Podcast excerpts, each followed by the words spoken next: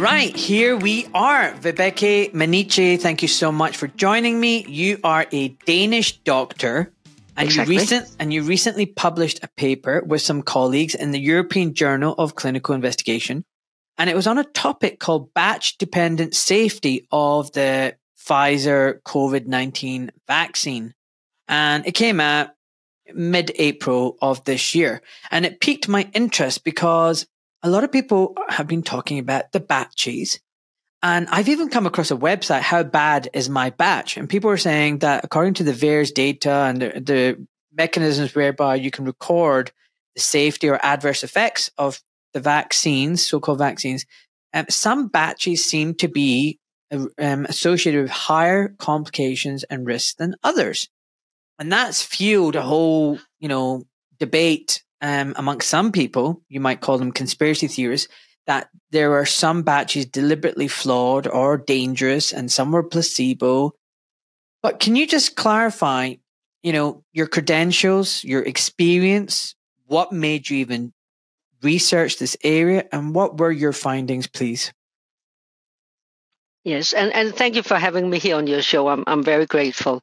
Uh, well, to take my credentials uh, first of all um, i've been working as a doctor for you know 34 years of uh, time already.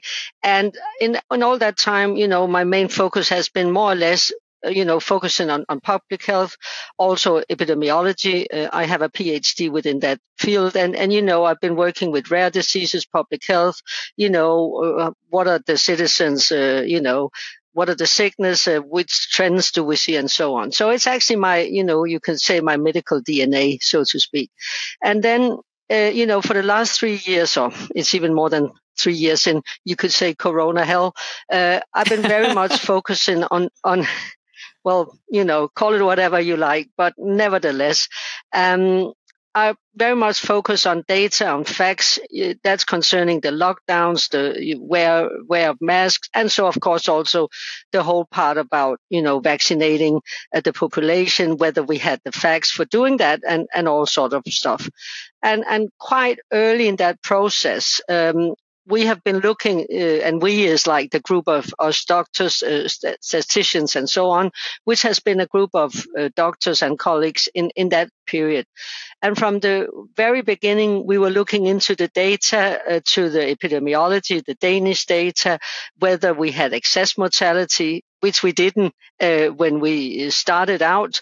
But my expectations were when we started out and had the lockdowns, you know, what I said was that I would expect there to be excess mortality because when you closes down the, the, the hospitals, the rehabs and so on, that, that would be the, the future. And so it was. So from May 21st, uh, we had excess mortality. And in that same process, we were looking into, of course, who was getting the vaccination. Um, the, the, excess mortality is not uh, only or, or, or, could be partly because of the vaccination. We don't know. I think there's many uh, causes for that. So, but nevertheless, we looked into the vaccination data. We looked into who was being vaccinated, and then we started looking into um, the the reported side effects, whether there was a trend, whether it, it, was given to the elderly, the, and so on. And in that process, uh, especially uh, our very um, um uh, qualified statistician, Mark Schmeling, looked into the data and very soon got quite concerned because we had these which our study also show had these three um, different ways of of having the side effects. Or to put it another way, uh, we could see that a very small part of the batches actually only 4.2% of the batches uh, were related to 71% of the reported side effects. Wow. And I'm saying the reported side effects because that's all we know, uh, because we know from other studies that the, the side effects being reported is just, yeah. you know, the, the, the top of the iceberg. Mm. So we looked into these data and found this that it literally turns out that you have some few batches which literally uh, uh, are accorded to most of the uh, reported side effects. Then you have, have another group with less reported side effects, and you have a third group, which we call the yellow line, uh, which when we were doing the data, didn't seem to have any reported side effects. But I must clear that, you know, our study is just within a certain time time frame. So afterwards, you know, there could be uh, some side effects because there's a backlog from, you know, where they do the analysis. But nevertheless, our concern was and still is that, you know, some very few batches tend to have all the uh, more or less not all but a very big part of the um, uh, you know uh, reported side effects.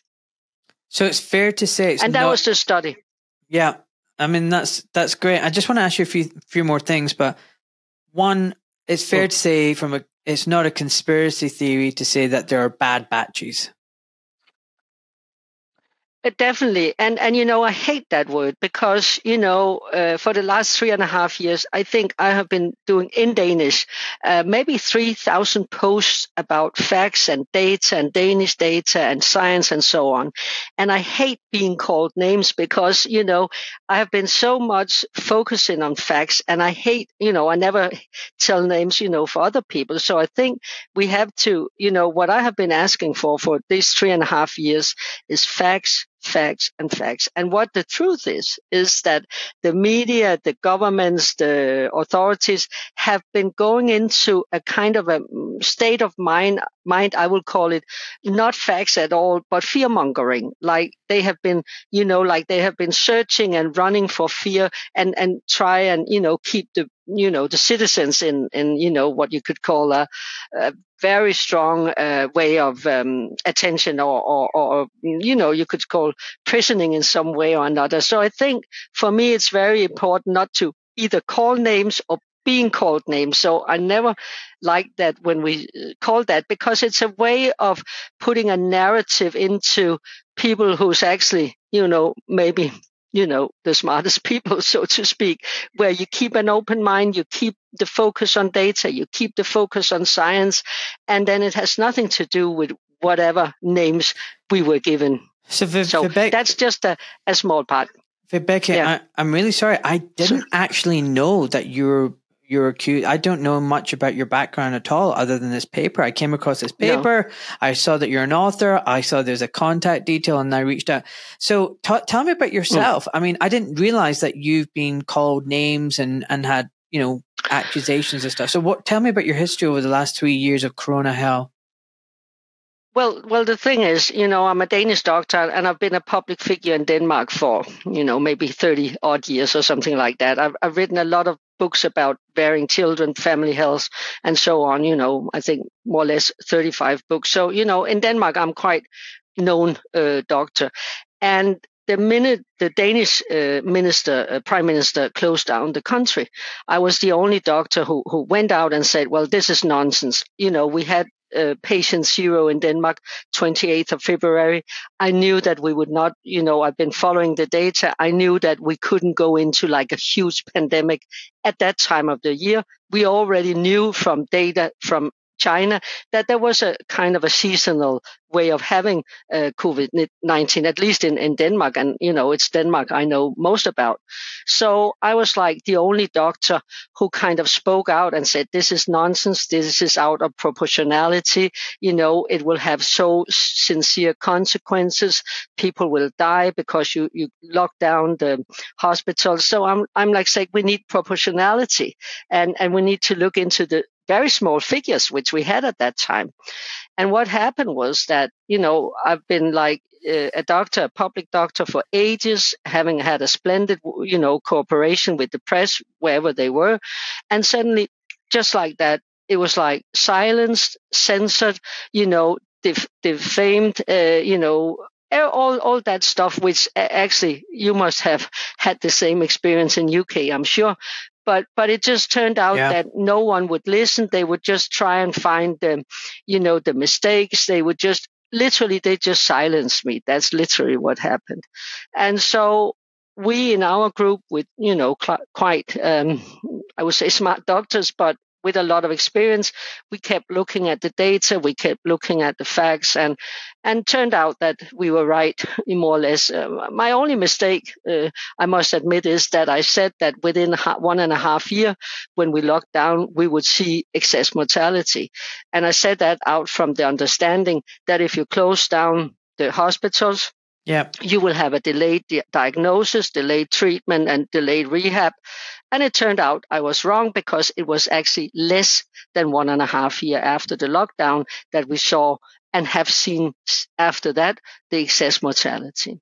So it's just to say that for me, it has been and still is very important to look into the data, to look into the facts, and not from the beginning kind of say that's what we're looking for.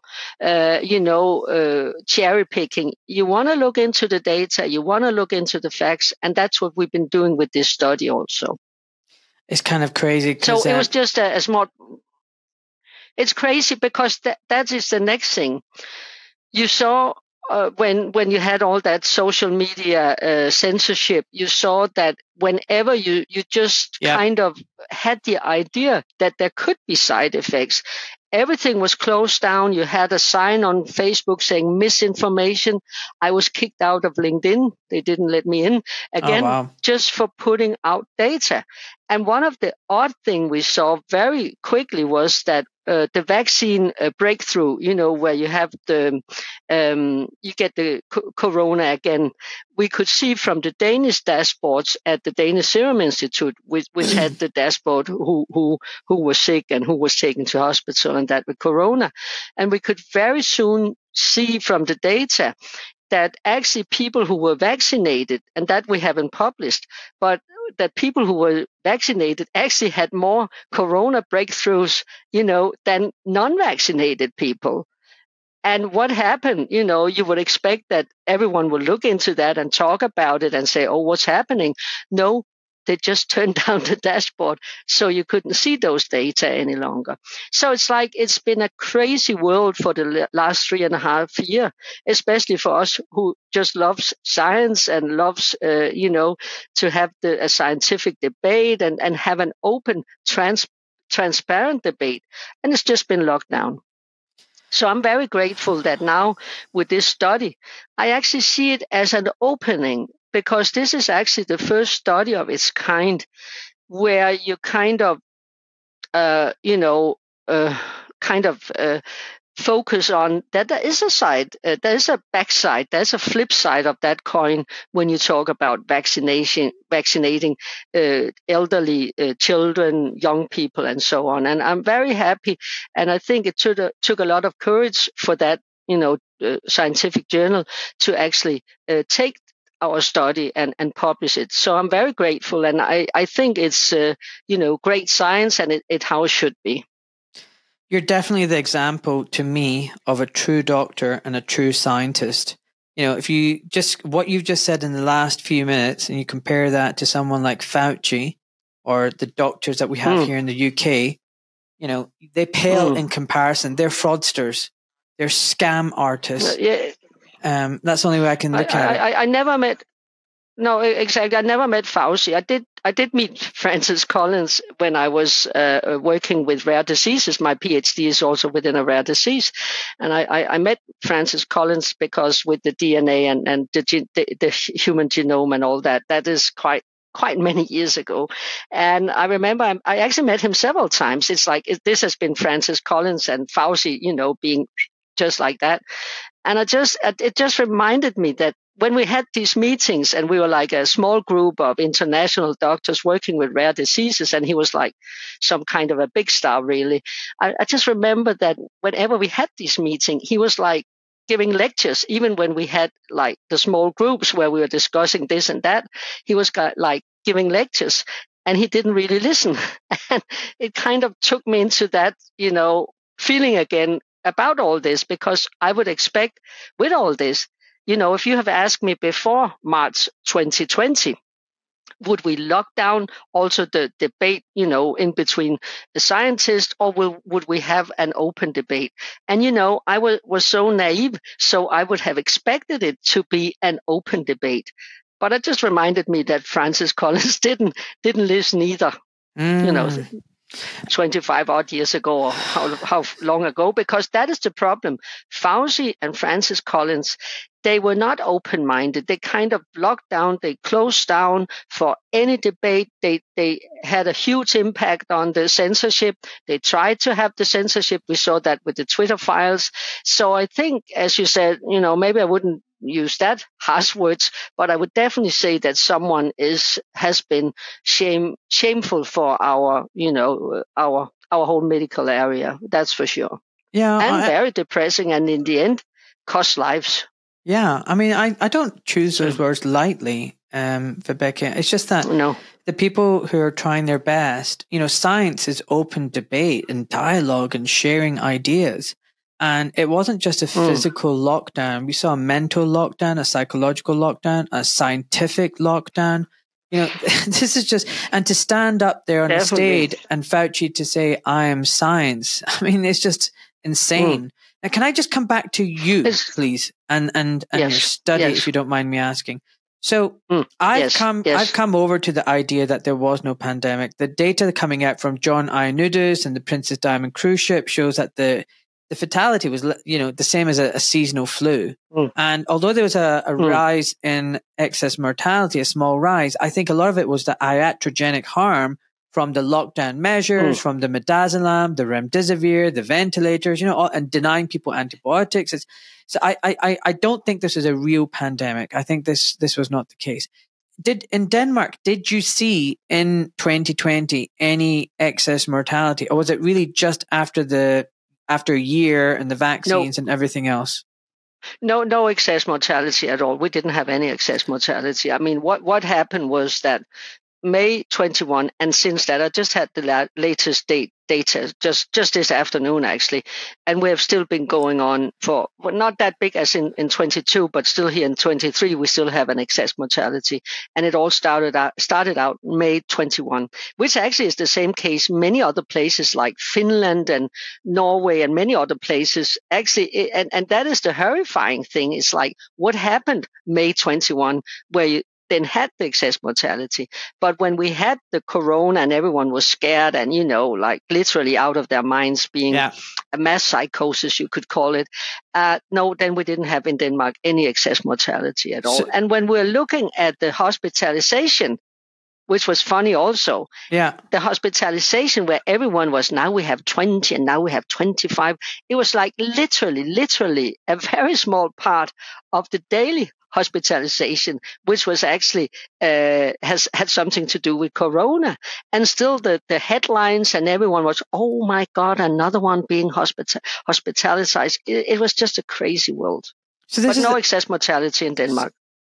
That's fascinating because here in the UK we had charts rising charts, people getting mm. infected, people dying, red red bar graphs just climbing, climbing, mm. climbing if that did that not happen in Denmark? You know, if there was a pandemic, you'd think that there must have been lots of people dying excessively. You're telling me in 2020, yeah. during the height of the pandemic, yeah. there was no excess death.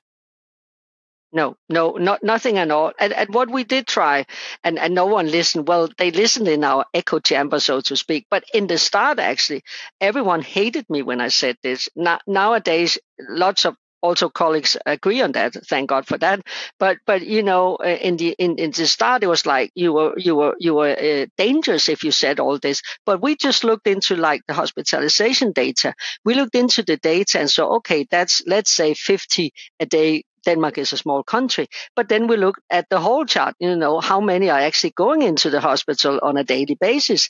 And this was like three and a half thousand or something in Denmark. So the small, small part of the, uh, the people with, with corona was literally nothing. But then again, the headlines, everyone was talking about these data, like if, you know, it was all burning that we were in hell, which we wasn't. Yes. But the hell was created by humans, by the lockdowns, by the mask mandates, the vaccine yes. mandates. That's a man made hell, so to speak. Absolutely. Because it comes back to if this virus, which, you know, viruses don't recognize national borders and regions, if this virus is no. as deadly as it, everyone is saying, it would have swept around the world mm. and you would have seen people falling down dead everywhere. Now, why did it affect Northern Italy mm. and New York more than other places? Why did it affect maybe the UK? There's, you know, I think it's because of the human measures, the, the, the measures that we implemented. Because the virus doesn't change whether it's in New York, Northern Italy, Austria, uh, Austria France, or Denmark. It's going to be the same everywhere. Um, so yeah, mm, I think you're mm. right. It was the man-made hell. You know, can I ask though, because the data in the UK yeah. is very confusing, and I've seen people mm. argue oh no, it's the unvaccinated that are caused are dying more frequently than the vaccinated. It's the unvaccinated mm. getting infected more frequently than the vaccinated. What's the data in Denmark showing? Well, well, what we could see, I mean, the data we had, which was lock, closed down afterwards, was that the m- people who, who got most reinfected when we had the dashboards uh, boards with those da- data was actually the, the vaccinated. But it's nothing we have published. So, so we have those data. I have those data until they closed down the, the dashboard and, and, and took those data away because they were inconvenience, so to speak. Uh, mm. Uh, but but you can see also uh, with the transmission uh, that that you know uh, in the in the start also in Denmark the lie was that if the child will take the vaccine, uh, fortunately grandma will survive and she won't die. And we knew that was a totally lie. We didn't have the data, we didn't have the science. It was just a way of nudging people. You know, I call it the century's biggest nudging project project because it was just nudging the, the whole population to go down and have that vaccine, so to call it, you know, so which was actually crazy. I know. But, but what yeah, I was, I, uh, and, I was going to yeah, say, what, as a doctor, with all your experience, have you ever known when you take a drug or intervention to save someone else? Sure, I thought you took vaccines well, well, you to protect argue, yourself. You could, you, yeah, well, you could argue with vaccination, you know, proper vaccinations that, you know, if you if you if you have a vaccination and you want to get rid of polio and you want to get rid of this and that, then there is a, a way of uh, protecting the, the the the the fragile ones which can't have the vaccination. But but still, I mean, it seems like we forgot first of all do no harm because you know, and that's what worried me from the start. We had a very small study. We have been looking very much into Pfizer because Pfizer vaccine has been the 80% of the Danish population had that one. And you could see it was just a very small study and it had a very small time range I think a little more than two months. So the whole discussion about long-term uh, side effects, long, long-term consequences, whether it was for the children, for the pregnant, for the young ones, for the elderly, we didn't have those data.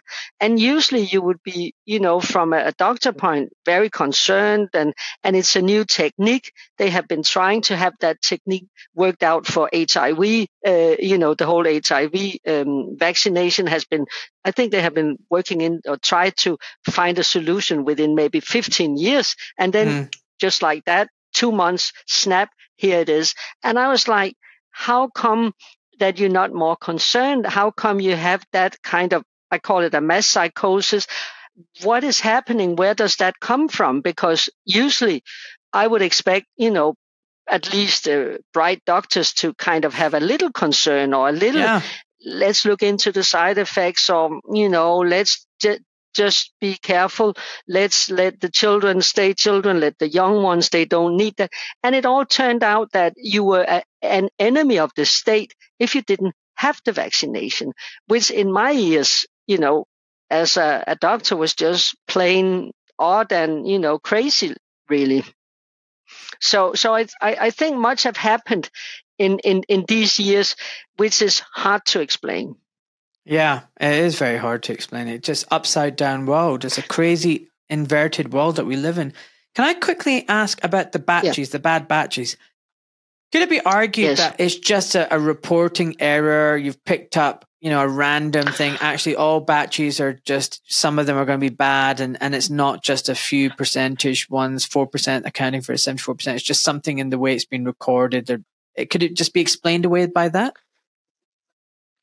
No, no. I mean, of course, well, what we know now, which we didn't have the data when we had the publication, you know, afterwards they gave us the data. They didn't want to give us uh, firsthand, but we know now that what you call the bad batches, we call it the blue batches, but nevertheless, was actually the batches given uh, from the beginning here in Denmark. Uh, which has been given, you know, many other places in Europe also. But but they were giving in the beginning and mainly to frontline health professionals. Uh, only 21% of the people who got those badges were older than 70. So the argument that it was just the fragile and the elderly is not right. So that we know that 79% of the people who had those badges were literally like healthcare professionals.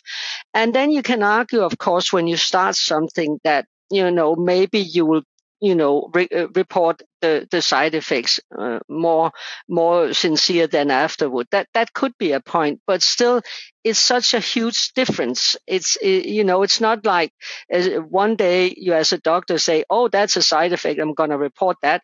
And next day like oh that's a side effect. No not reporting that today. Uh, you know, it, it, wasn't like that there was a big focus because actually you could argue that it was the opposite because in the start everyone was like oh my god this is like literally this is heaven. Oh how lucky we are.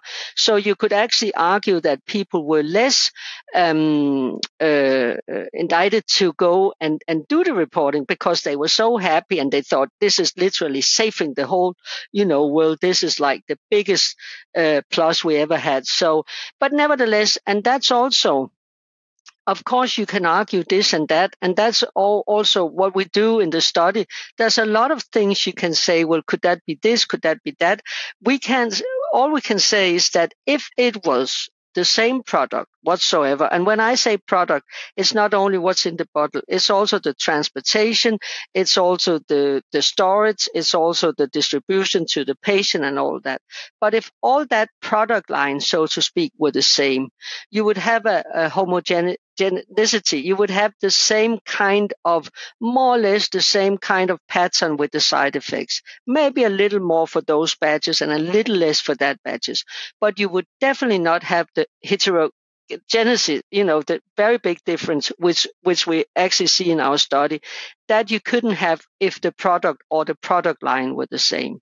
So something is odd about this, all this, and of course we've been talking to colleagues who has been vaccinating, and and also actually Pfizer itself were out at one point. It was the vice president saying that they were actually building the aeroplane while they were flying. And that's exactly what we can see from the data that they must have changed something along the way. Whether again it was the product by itself, whether it was the transportation and all that, we don't know. But something has changed along the way. And we can see it from the side effects because somewhere or another there is a, a pattern. But what we don't know from our study is what about the efficacy? So if they change the product, which it seems like they did. Uh, what happened to efficacy? You know, and what happened to informed consent? Because I'm quite sure that if some of my colleagues were having a, a vaccination and were told, well, good luck to you, my friend. We don't know if that will be the batch with, with the many side effects or the one with hardly any, but good luck. You know, I think lots of people, you know, would say, mm, let me have the ones with the less side effects. So you can argue, did the patient or the, did the population actually have proper informed consent? So but it's, I it's, think, and that's, sorry. I was saying, sorry, just carry on for a second. I think, yeah. No, no, all I want to say is that I think the one who should ask, answer these questions is actually Pfizer. I think this study raises a lot of questions with with which whether either you or, or I can uh, you know answer. But I think it it, it it it raises questions which should be put forward to Pfizer, whether it should be the authorities, the the governments, uh, doctors as us. But I think it raises questions which needs to be answered by Pfizer.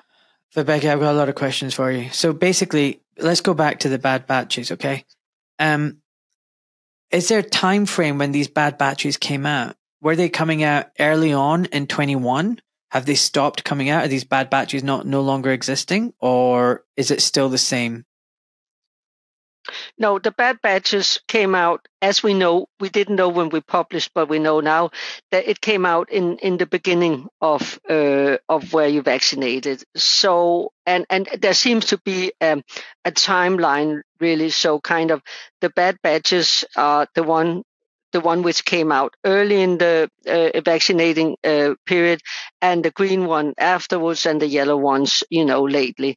And and as far as I know, the blue badges are not out there any longer. So um, you know, I don't know if anyone. No, it must be run running out of time also. Uh, expiring date, but but they they were from the beginning.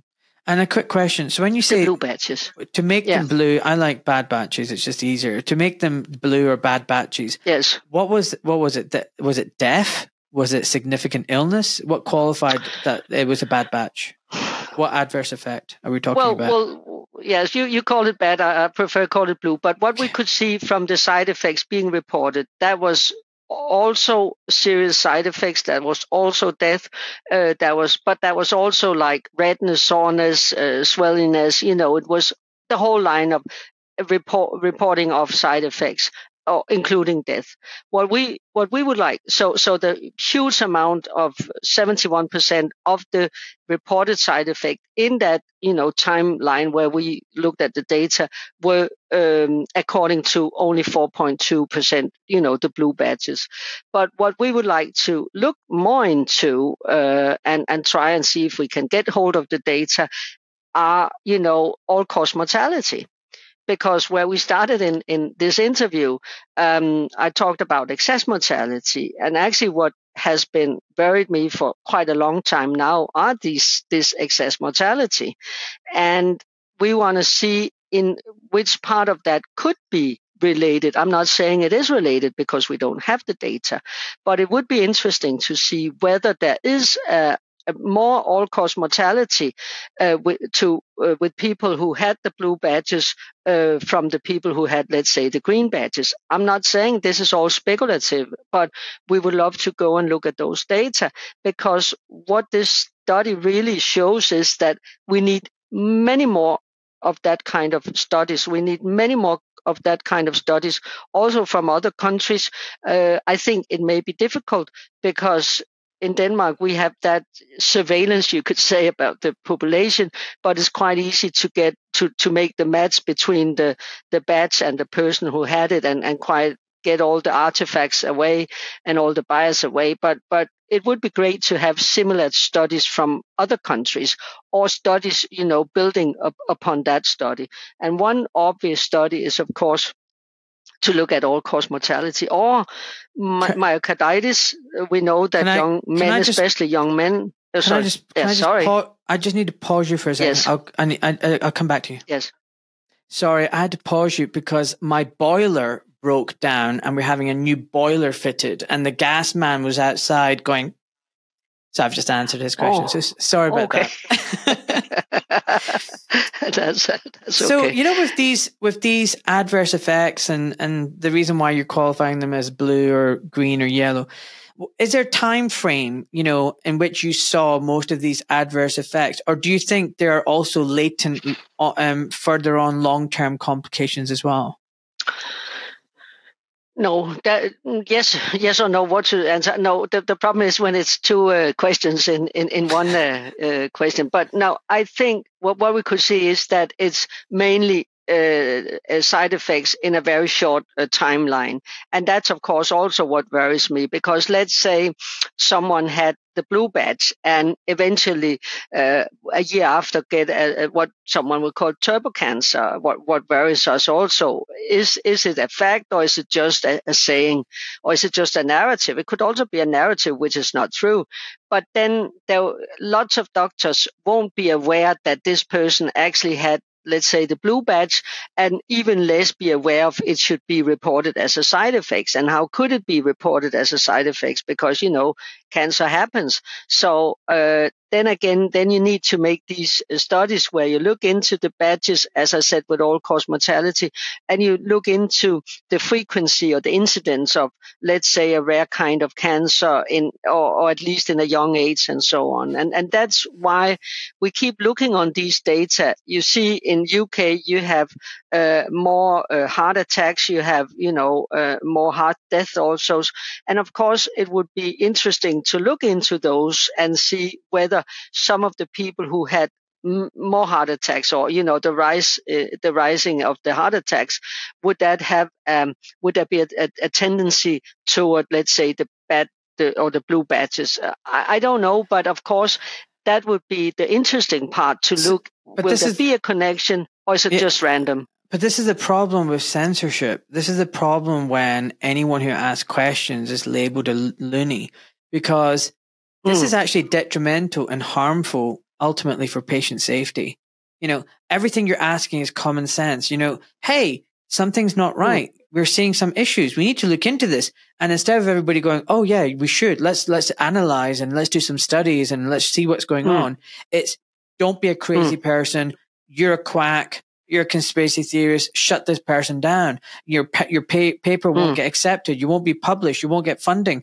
I mean, that's this whole censorship is totally against patient safety. So uh, you you might not know this, but in December last year, I, I, did a video on Twitter saying I'm seeing a lot of people with weird complications. I've got doctors quietly saying to me they're seeing all these complications, and maybe we should look into mm. this because this has been the biggest experiment known to man, and you know mm. we don't know what's going on, and maybe we should halt and investigate what's going on. I was censored for that. Mm. I was I was pulled up by my medical director. I was told to stop tweeting and stop yeah. posting videos. And you're an orthopedic surgeon. Yeah. Stick to your practice. What do you know about this? And I was like, this mm. is my practice. I'm a doctor. I should be speaking up for my patients and their safety, no matter what. Mm. And I'm a holistic doctor. But, you know, it sounds like we need yes. more studies. And, you know, you talk about turbo cancer. I had a patient who had cancer 15 years ago. It was treated. They were cured. Um, but within, you know, just literally weeks of getting their booster, second shot or booster, I can't remember, um, they had cancer riddled throughout their body and they were dead within two months. Mm. And that sounds mm. like turbo cancer to me. And, you know, I've got other stories exactly. like this. So something strange is happening and I've never seen this before. Neurological conditions, blood clots exactly. for no reason, you know, stuff like that and that is the thing and that's why i keep saying that field field workers or whatever you call it but you, you know people being in the front line like yourself whatever one notice whatever one reckon and say well hey i've been a doctor for more than half a year you know so i kind of recognize patterns i think that's very important because that's also how science work is that it works that's when people in the field say i see a tendency i see something going on i don't know what it is but then you can look into those data and, and because I hear the same stories as, as you're telling, and I see that you know around in my own uh, network. Uh, so, but it's then again, is it just because we're more aware of it, or is it actually because the data shows? And like our study shows that yeah, there are some batches who who brings more uh, side effects than others. I think it, it, it's it should be obvious that we look into those data and, and, and look into those and see, well, did that person actually get one of the blue badges or, or not that I'm saying that the other badges can harm you, but but of course it will be obvious also for the doctors involved, the minute they get an odd story, the minute they get something which they say, I haven't seen this for ages, I've been a doctor for you know 30 years and I haven't seen this before. Is it a coincidence or did they actually have the, the, the blue badges. And I think that's also what I hope will be helpful with our study is that now doctors all over the world, or at least in Europe, because it's mainly used in Europe, these badges, uh, can look into that those stories and see if they have a patient, as you just explained. Well, first of all, try and look up and see did they actually have the blue badge, and if they had the blue badge, you know maybe you should report it as a side effect, as what you think is a side effect, because as it is nowadays, people, and the same with death, a, a doctor won't go and say, oh, that's odd, he died, let me look which uh, number he had or she had. But they should actually, whenever they think this is odd, this is what we didn't have beforehand. I think a proper way of, of working as a doctor is to start looking into which badge did that person have and then kind of decide because that's your own personal view in the end as a doctor and decision whether you should report it. And I think that's the only way of helping, you know, other people is to have these uh, reports being reported so we can, you know, look into the data and, and the safety signals. Vibeke, where can a listener, a, a member of the public or a doctor look up to see whether the vaccine that the so-called vaccine that they had is in one of these bad batches. Can, can, do you know any websites or any resources? Uh, actually, I think we have reported it. It's Max Schmeling who has that uh, these reports. Um, I think also he put it out somewhere. I, will have to check up because uh, they, they will be somewhere. You can't uh, you can't use the well, I, I, won't say you can't use how bad is your batch because it's just that from all I know, it's American data. And we know that the batches which we're giving in America are not the same which are, has been given in, in Europe. There has been some kind of, uh, you know, uh, mixture because some American has been in Europe and so on. But um, I'll have to find out whether okay. there's um, somewhere you can check it out. If yeah. you can, and then maybe email it to me. And what I'll do is I'll send, I'll put a link on the podcast on website so people can look it exactly, up. Exactly, I'll do that uh, because there's definitely somewhere you can see it. It's just uh, yeah where it is. Yes. So Sasha Latypova, who's in um, R and D, pharma R and D uh, in the states, she said to me that the Pfizer vaccine, so-called vaccine that they gave to the Americans, was actually completely different to the ones that were given to the Europeans. Are you aware of this? I'm aware of that there was another uh, production line in, in, in the States and, and in Europe, and, and the, the production line was separate. But um, then again, you know, that's not my main, uh, sure. you know, uh, sure. What, what I'm, you know, I can look into the epidemiology, but what was in it and, and how much mRNA and if there was any contamination and DNA contamination and all that, uh, that that's that's not uh, up, no, up no. for me. You know, that's my not that's not what I'm. That's not my credentials, sure, so to sure. speak. So that would just be uh, pure guess guessing, and, and and I don't uh, I don't like to guess, but no, no, but I know for sure that the production that were, were separate. But what I think is, and what I think is odd, is that you know, as you said yourself, our study was out April 11, I think, just mid April. And I keep saying that, of course, a second after it was published, uh, Pfizer would be the first to knew that it was out there. And what I think is interesting is that Pfizer hasn't been out commenting on this study, and, and it has a huge reach. It, it reach it, it has has a, had a huge reach all over the world, you know, and been discussed here, there, and everywhere. And I think for the journalists, one of the most, if not the most viewed and read in full text uh, publication they had. And I think it's odd that Pfizer hasn't been out commenting on that, which just shows me that one, we are right. You know, I, I, I, wasn't in doubt that we were right, but yes. you know, they because if we were, you know, for sure very wrong, they would come out the second after and say, no, this is pure, you know, fantasy, and uh, this is just something they found, you know, and made up the numbers and all that. And it just kind of tells me that we have whole that there's something going on. There's something with that product line and again, I don't know where. And therefore, I think what is most odd is that no one has put these questions forward to Pfizer and said, well, please comment on that study. That was my, what are your my, own findings? Yeah, that was my next question. Where is the UK MHRA, Medicines Health Regulatory Authority? Where is the European uh, Medicines Authority? Where, why are they not questioning Pfizer and saying, hey, what's going on with this data? What happened? Did you change exactly. something? Exactly. Has that happened? Exactly, and and I think and no, and I well, I don't know. They could have that, you know, which we, which is not public publicly. But what worries me is that these safety signals. I mean, it's more than a year ago where we saw these safety signals. Uh, and, and of course, uh, the Danish uh, medical agency and, and, you know, uh, the Danish Serum Institute, I mean, the, the, the people who's taking care of the safety signals, and that's why you have this database to look into the safety signals, has just ignored it. And I think that's very worrying because usually when you have databases like that, the authorities will, of course, one look into the safety signals and the minute you have a, a you know a safety signal you will uh, draw, take take away the badge or, or, whatever it is and and kind of go to the uh, firm and say uh, the production line what happened here and and how can you secure that the that the product is the same and so on. And nothing seems to have happened. In, instead they have tried to silence us they have tried to defame us they have tried to kind of miscredit us. And and you know while it's so much up in your face that there's a safety issue. And that's what worries me. But then again, it's along the same line with the defamation thing, the, the, the demolishing, the everything, the, the censorship. So it's just a crazy world. But talking about the censorship, for me, it's also important to, um, t- uh, you know, to uh, tell you that we actually tried to have this published in New England Journal of Medicine. Mm-hmm. We tried to have it published in JAMA, in the Lancet, in Archives of Internal Medicine. You know, the four big ones. I I, I also think we even tried uh, British Medical Journal, but at least the four uh, the four big ones, and none of them uh, none of them sent it for peer review. It was, I think, New England Journal of Medicine literally took the chief editor two hours to reject it and say no, thank you.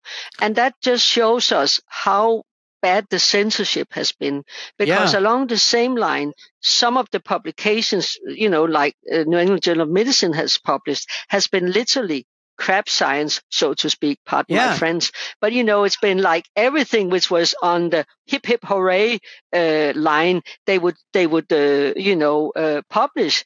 And here you have like something which really has an important impact for the whole population and for everyone. And then it's just like that. They didn't even send it for peer review. So the first journal who took the course and yeah. yeah, sent it for peer review, they published it.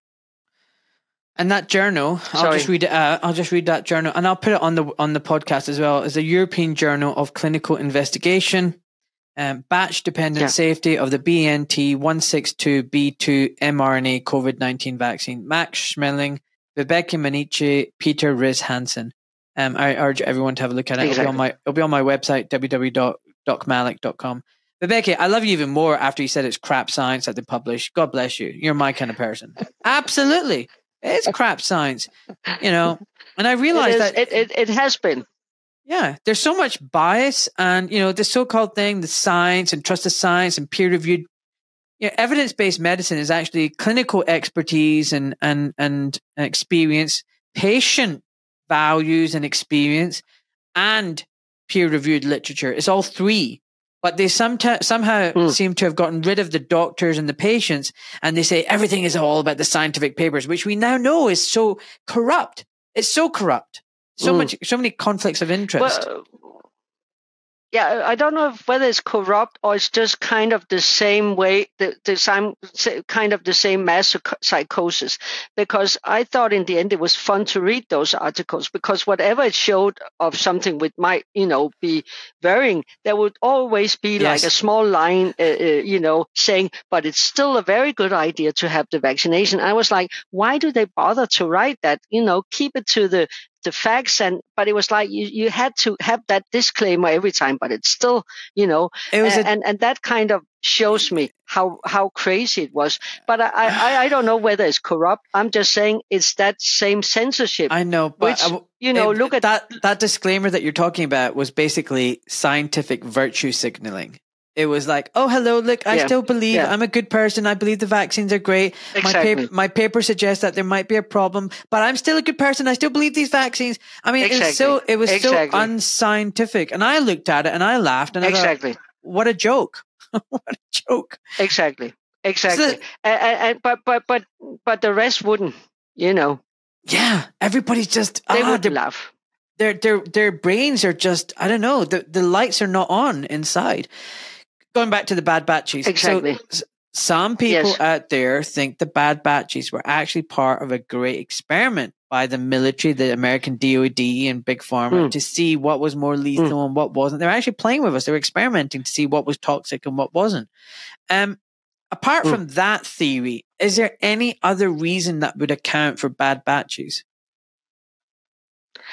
I mean, that theory I can't go into because I don't. We no, people don't go was into talking about our don't, study. Yeah, no, and said you know the yellow one was a placebo, which is isn't as it as it looks like. But nevertheless, no, I think I think more the idea that they kind of they it was such a rush. But again, I don't know anything, and that's why we need this transparent uh, discussion because the, uh, the the the the right answer may be what you say, another one said. But but what I reckon and what I think would be the most, uh, you know, um, obvious. Uh, but I'm, I, I still don't know. Is that it was such a busy time. We knew that they changed the production from the project, uh, the project um, vaccine till the commercial vaccine, and probably along the way they find out you know, they, I mean, Pfizer must have much more information and insight than you and I have, you know, together because they actually have the production line. And uh, what I expect is that, that they along the line found out, oh, oops, this is no good and too many side effects and oh let's take that out and let's put that instead. You know so it was kind of as he said the vice president we are building the, the airplane while we're flying which is like they are changing the product because they it was all in a rush. But again you know sometimes the the truth is like a little of that and a little of that and a little of that and many interests could be a part of it. So i wouldn't say it's, it's the, this the, or that. The all Becky, i'm saying is we need transparency. Yes Becky, how, how would you feel if you were my patient and i during the operation while you're asleep on the operating table started making up the operation as we went along and then halfway no, that, and then yeah. and and then after five or six of my patients after doing this i realized i was doing something wrong. And you know people's legs were falling off. So i um i changed the operation a little bit so it didn't happen. But if i and i didn't tell mm. the patients this. I didn't tell the hospital. I didn't tell anyone. I kept it quiet. Hush hush. Do you think mm. that would make me a good doctor I think that would be a little worrying, so to speak, and I, and I think no, no, that wouldn't make sense, and and that would be of course harmful.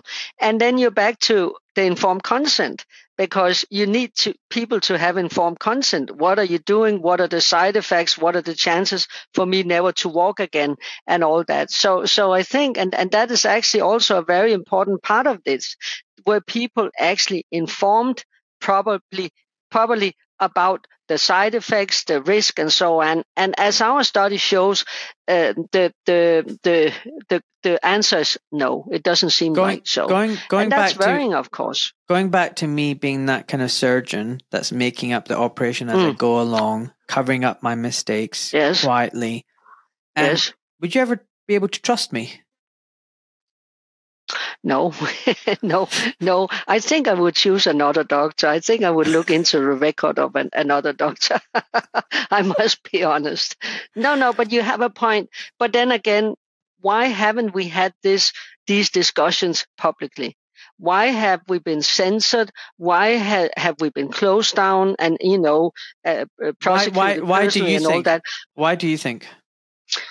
Oh, I, I, wish I had. You know, I, I've, I've spoken with lots of my not only colleagues but also journalist friends. You know, why ha, has I been censored and other doctors all over the world? And I think the best answer was that whatever we said, it was inconvenient. You know, it didn't it didn't fit into the narrative. It didn't fit into the fear mongering. And then again, a lot of people have earned, the you know, the press they had a lot of money out of this fear mongering because we were all, oh my God, another one died. You know, so a lot of people and Pfizer, of course, and a lot of people actually got uh, power and money out of this. So, but I think there's not again just one answer. I think there's, uh, and you could say that the country security also was, uh, you know, uh, very fragile when when we closed down like Denmark. The first thing I said at that point, we didn't have the war between Russia and Ukraine, but I said, well, you know, for crying out loud, you closes down a country whenever, you know, Russia or whatever could just slowly get into the country because we were all sitting behind our, our, you know, screens and, and being very, you know, so I think uh, safety, you know, uh, security, homeland security, whatever it's called, I think a lot of issues were, were there, but I don't think there's only one question. I think there are lots of things were going on. And in the end, there was a mass psychosis. There was like a mass psychosis, and it was like I said, the biggest nudging experiment of the, the century. And but but uh, it's it's hard only to find one answer. But nevertheless, yeah. I keep wondering, and I keep wondering, like this study, which have had such a, a, a big reach all over the world, no one from the the mainstream media, no one has, you know, not even mentioned that study. And you know, if you if you had another story with the same reach, it would be like all over the newspapers. You know, it would be headlines all over the world, but none until now Absolutely. has mentioned it, which if I you, think is very is crazy. If you're crazy. if you're if your research was about how amazing and fantastic the vaccines, these jabs, these experimental jabs were, they would be plastered everywhere. Anyway, I've got a few things yes. I want to quickly get off my chest. Yes. So, um, yeah, yes. yeah I, I, just want to say I'm I'm terrified of Pfizer. I'm not scared of Putin. I'll tell you that. Anyway, moving on. Are there any mm. further studies that you're doing um, that that you're going to shed some light on? Are you looking into this topic a little bit more? That's number one. Um, number two, yeah. And number two, you know, what is driving you like to do this? All the censorship, all the kind of like people turning their back on you, thinking you're a crazy person, calling you names. Why don't you just quit? Why don't you just stop all this nonsense and enjoy the summer? Well, well, one thing is, if I take the first, is that we will try and look into all cause mortality to, with the badges, and and these days I'm very much looking into again excess mortality. I want to put focus on that. We haven't published anything about excess mortality other than you know on the social media and that. And as I said, I just had the numbers, the the, the recent numbers just today. Uh, but but in in publishing way, I think we will try and focus more on the um, all cause mortality and see if there's a, a connection uh, with the badges, and also try and do um, uh, you know, to, um, look at the new data we have had and see if there's new, new, new signs or new trends in the data we have had after the data we have been publishing. So yeah. there's quite a lot of work in that area, and I hope that we will be able to have it more, you know, quickly uh, published. So we're looking into that already and, and try and get hold of the data. And also so many scientists from all over the world are reaching out. So I, I hope that right. we will get some kind of cooperation. Actually talking about funding, we haven't been, uh, we haven't tried to have it funded uh, because we knew that there wasn't a chance. Maybe now there's a better chance. And then the question, what's driving me? Well, I think because in the beginning, I mean, this is, like I said uh, you before, this was this is actually my medical DNA, so to speak. This is actually what I'm good at. You know, I'm good at reading the science. I'm good at looking into data and epidemiology. I'm looking, I'm good at finding the trends and all that. So because I, you know, I haven't been mistaken or, you know, everything I said and uh, all what I thought was right has been right. It kind of drives me even more because I know that if I if if I st- step down, if if we hadn't published this, all this very important information hasn't been, you know, available for for the world or the public or whatever you can call it. So I think that's what drives me, and also I'm so you know uh, I'm so lucky that I have what you could call a. Um, very close uh, friends and colleagues, which are, are very and has been uh, very big support and gives me you know sheds me in love so to speak. So i'm i'm like i'm very happy and and and, and i'd like and to send you some I, love as well. necessary I'd like Thank you very some. much. Thank you. Honestly. Thank you. No, so I just think it's it's it's important to to and I've been harassed so much and I, have been censored so much. So it's like no, still standing. So I'm like no, I just continue. I think it's important to continue, uh, and it's nice that people are reaching out. And instead of I have like a saying, don't use your energy energy on your enemies. You know, bring your energies where your friends are, uh, you know, because if we tend to look too much into what our enemies think or say or, you know, why, why they don't like you, you kind of get depressed and you, you, you stop you know, you, you, you lose the drive.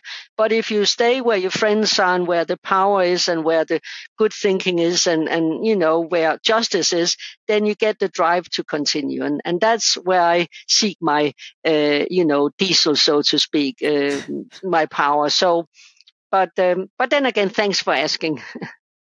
Listen, I think that's a great place to end. I have nothing but love and respect for you. You have the heart of a honey badger and you're a true scientist and a true doctor. And I would love for you to come back, you know, at some future date and talk about the latest research you've done and what you've uncovered.